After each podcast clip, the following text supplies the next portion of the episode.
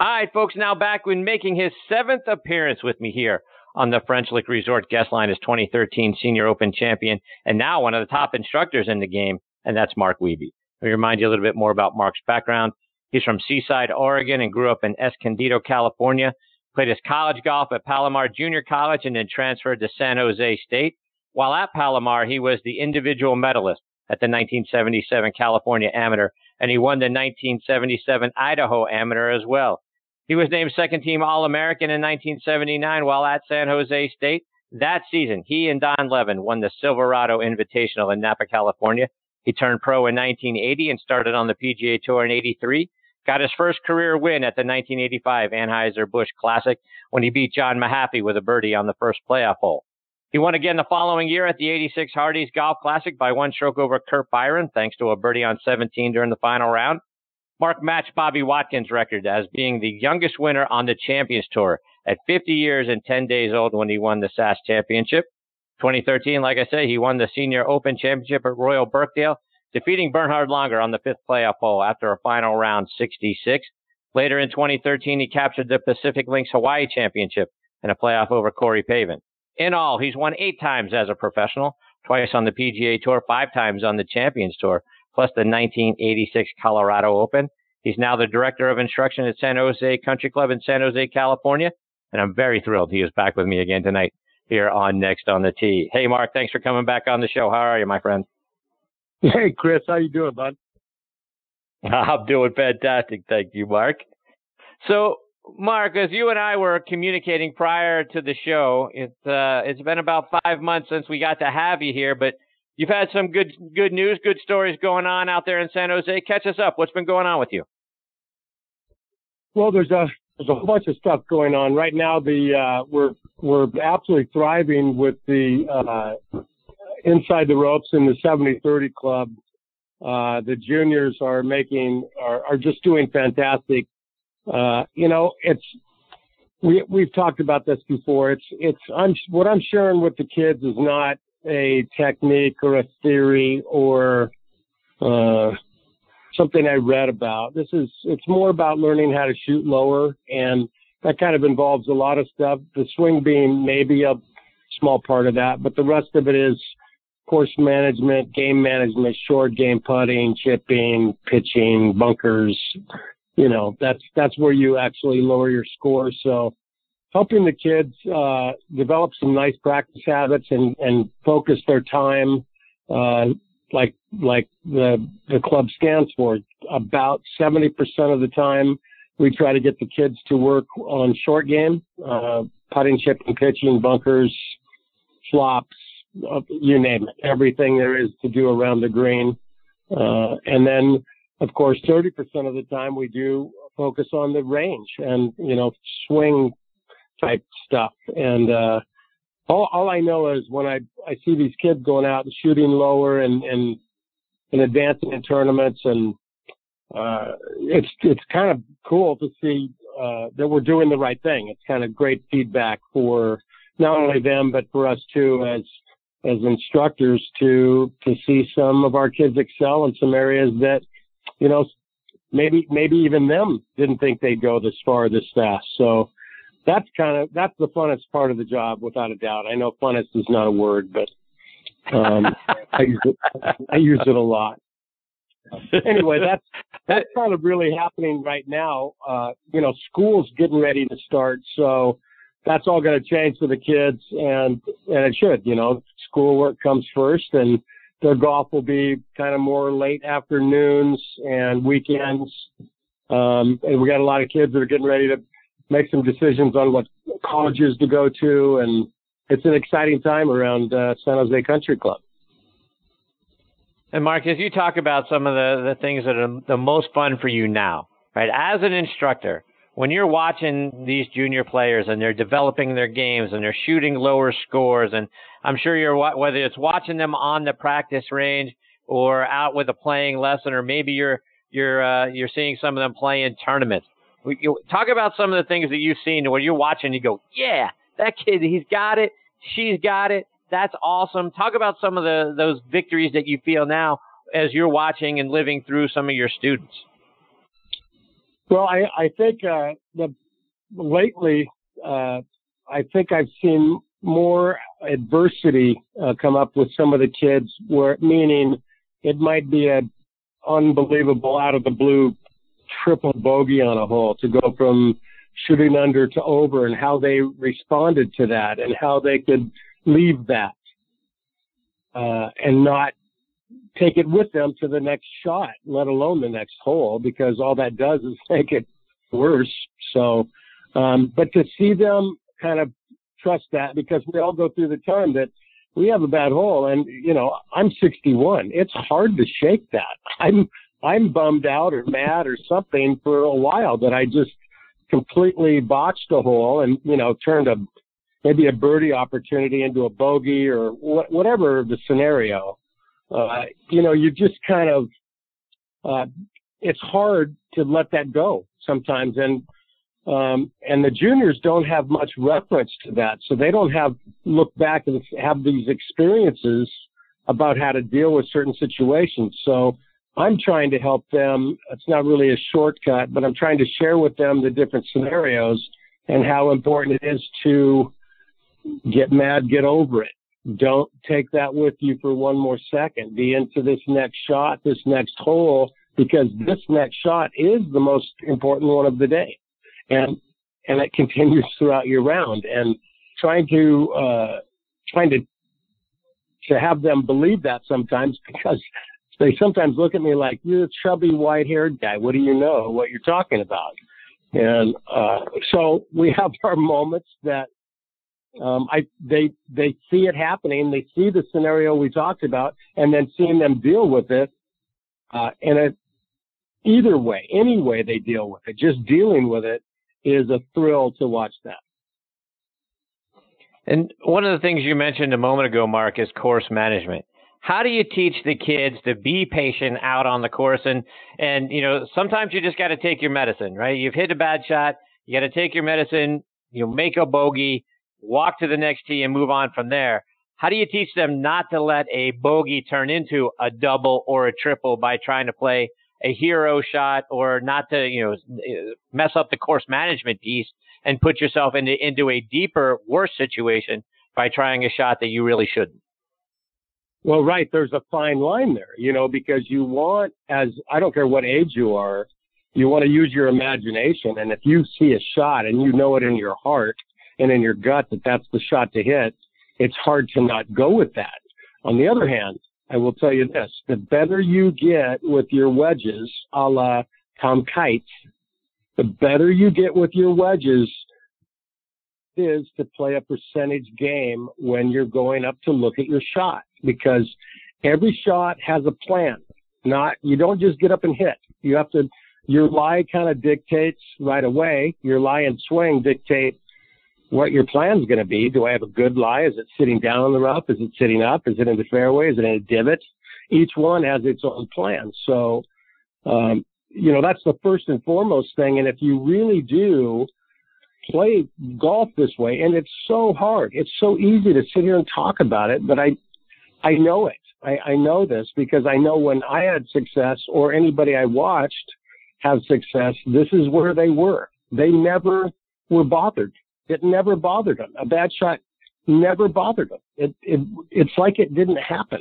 So I think it, in their minds, it didn't happen almost. And, and in my mind, when I was in that level of, it doesn't matter that I hit it over there because now I'm going to hit it over here and then I'll chip it up and make a putt. What's the big deal? So it's that mentality that if we can get, um, I'm telling the juniors all the time, if you're the same talent wise as the one next door to you, your guys are exactly the same. How are you going to beat that person? And the answer is 100% mental. So we spend a lot of time on thoughts and situations and what would you think? And does it matter that you just made a triple? Does it matter that you just made an eagle? Does it matter? Does it change your game plan? Do you stick, stay the course? Um, and then again, each shot has a plan. So, I mean, if we can get this down to where we're really thinking about the game as a game, like if you and I just decided to play this silly game of golf, how would we do it? We wouldn't start off by thinking about swing thoughts and rotate your forearms and make sure at the top the club does this. We'd be trying to hit the ball as straight and far as we could, however we did it. And trying to get that across in this day and age of TrackMan and Flight Scope and Quad Pro and teachers that teach stuff that you go, whoa, you know, that's a lot. So I'm kind of trying to be that guy, I guess. Um, I just teach by my experience and my and things I've been through, and I tell the kids all the time, this is not something I made up. This is something I learned from people you don't know their names.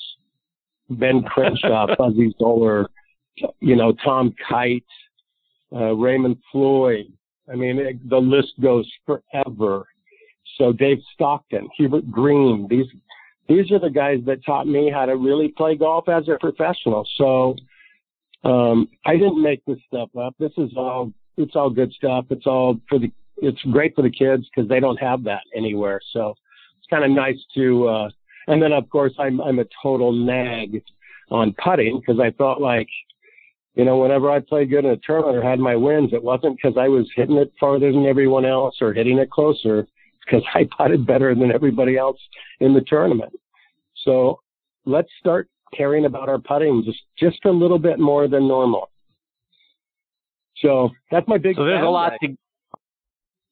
So there's a lot to get to on what you just said, Mark, and I want to start with, with you mentioned some of the great players in the history of golf there a moment ago. Who are some of the guys that you played with that bad shots never bothered them? Well, without a doubt, the best, the one I use as an example, even though the kids, some of them know him, some of them don't, but Tom Watson is the best I've ever seen in my life, ever. There's no close second. He, he is amazing. I mean, I, I've been out with him when he's hit every single shot he hits is perfect. And then I've been out with him when there's not a perfect shot even resembled a perfect shot out of his bag. And I promise you, I think the score was pretty close. And so was his demeanor. And I, I just was, I couldn't believe it because, you know, I had watched him before I got on tours. I, I teased him a little bit and said, Hey, I, when I was a kid, I used to watch, and I watch everything about it. Don't miss a beat. And I watched him so many times playing with him, especially that I just thought, he's the toughest guy I've ever seen. I can't believe he's not bothered. And, and if he is, and how could he not be? Because that was the dumbest double bogey I've ever seen in my life he just made. But he, you, it's over. It's over. And it's an awesome thing to watch. I got to tell you, it's one of my coolest stories. I share that with the kids a lot. And Mark, you talked about wedge play and how wedge play can get you out of uh, a bad shot or you save par. Talk about lie and, and, and wedge choice and how we know which which wedge we should be pulling based on the lie of the ball and and uh, you know where we're trying to chip it up to. How do we know if we got the right one? Well, there's times that you're limited with your choice because if, let's say if you're in a divot and and if there isn't an obstacle in between you and the hole that you need to elevate the ball, you you, you know, good luck. It's a different plan than if you were sitting really pretty. Um, so the lie kind of dictates that. But if, if you did have a really good lie, you know, we, we all pitch differently. Of course, the, the more shallow you are, um, the more vertical the club is at impact, the more you're really using your bounce on your club. So you know, different softer ground is different bounce. You would need different bounce than harder ground. Um, but the whole story is you're trying to figure out which bounce is right for you so you can have like a zero out fault mode that you're in. This is how I, when I hit a pitch, this is how I hit it with this club, um, to know which bounce, um, is right for you. And that, that's why I'm, I have a, a lot of the juniors trying to have different bounces on their 60 or 58 degree than on their 54 or 52 degree, I guess it is. Um, so you, if you, you may have different lofts, but you also have different bounces according to the lie. You're going to need different bounce for different lie situations. It's hard to pick a generic one because I don't think they for each person. If it says 12 and you and I went out to hit pitches with the same exact sand wedge that had 12 degrees bounce, you might think a little differently than I do as that feel because your bottom might be in a little different spot than mine. So we, it might be the exact same wedge and we might look semi similar to hitting the shot, but the bounce will be affected, uh, differently by both of us, just the way we come into the ball. Just, you know, that's how individual it is. I can tell you this, I'm a huge believer in bounce. I don't like no bounce. I like bounce on irons, all my irons, not just my wedges. So, Mark, one of the other things you talked about was putting. And I wanted to get your thoughts on putting because I saw one of one of the great videos that you have out there earlier this summer. I know you were working with your uh, junior students on four foot putts. What's a what's a good way for us to make sure that we are more consistently sort of making those knee knockers, so we're not kicking ourselves as we walk off the green having two putted from four feet. Right. Well, you know, there's a couple things mentally. Uh, you need to hit the putt like you're trying to make it. You can't wish it in or hope that it goes well. You have to hit it like you're trying to make the putt. That's A. Um, you need to realize that on a four foot putt, I, I mean, sometimes you have to break it down very simple. On a four foot putt, how really, how far back should your putter travel on a backstroke on a four foot putt? You know, it could be, some people might say four inches, six inches, eight inches. All I know is it's not very far because if your putter goes back further on a 10 footer and shorter on a five footer than on a four footer, it's even shorter yet. So I think when I remember playing on the, the pro-ams, most amateurs had longer strokes. And I thought, why, why are you taking such a long stroke on a four foot putt? Because it's only going to lead to a deceleration when you'd rather have a shorter stroke, seemingly, that would accelerate into the ball and send it on its way. So I, that would be my first go-to is we don't need a whole bunch of stuff going on on a four footer. You could take the putter back three inches behind the ball, set it on the ground, stop, pause, and then go through and you'd make it. You could take it back three inches, set it on the ground, stop, and then go through and you'd make a four footer time after time. So I think we put a little too much into these perfect strokes that everybody seemingly thinks we have to make and less into aiming and making contact. Mark, one more before I let you go. And like I mentioned in your intro, you defeated Bernhard Langer in a playoff six years ago to win the Senior Open Championship. You won that event on a two day playoff. You, you kind of finished almost in the dark uh, on Sunday, had to go to Monday to, to win the event, four more holes that morning. What was it like sleeping on that lead, knowing you had to get up in the morning and it uh, it's sudden death at that point. How do you deal with that? Well, uh, actually, we had played. Let me see. We had played two holes, and I, I talked him into playing one more because I thought this might be my only shot to win. Bernie wins everything, so I thought I better take my. Well, I have a shot. I better take it. Uh, unfortunately, we tied, so we had to, to sleep in. But I can tell you this: I was on the phone with my wife, who was then next to my son who was home and he was on the phone with whoever trying to get my flight switched around because I was supposed to leave Monday to go to Minneapolis.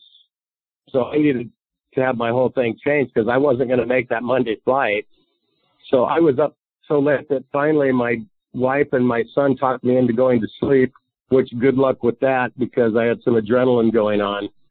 I'm confused. I had to unpack and pack and unpack and then iron and unpack. And then I got up and then I just, it was kind of a blur. I think I slept a couple hours, but all I know is when I woke up in the morning, I thought, you know what? I'm ready to do business. I tied him twice. I can win this tournament. I, I need some luck. There's no doubt. This Bernie is like one of the, are you kidding me?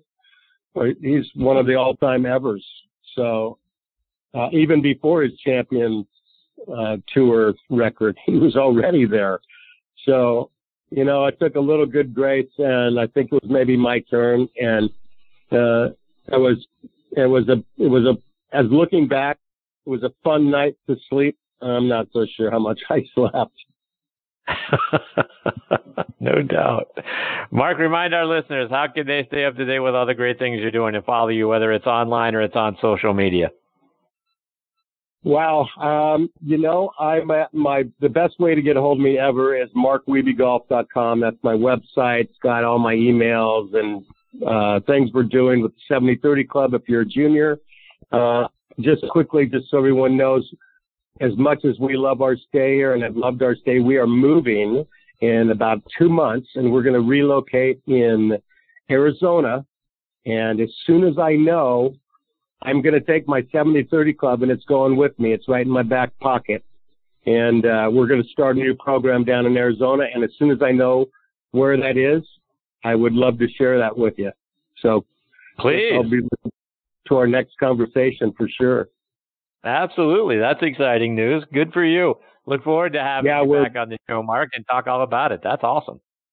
Gives me an excuse to get back on here with you. Indeed. Mark, thank you so much for your time, my friend. Always a, a lot of fun having you as part of the show. I, I look forward to uh, hearing all about Arizona and having you back on the show again real soon. That's awesome, Chris. Thanks so much, bud. All right. Take care, Mark. All the best to you and your family. That is Mark Wiebe. And uh, again, Mark Wiebe Golf, W I E B E. MarkWiebeGolf.com is, uh, is his website. Look forward to hearing all about the move to Arizona and the great things he's doing there, and always so much fun having Mark as part of the show. Uh, hopefully, like I say, we get that news again and have him back real soon.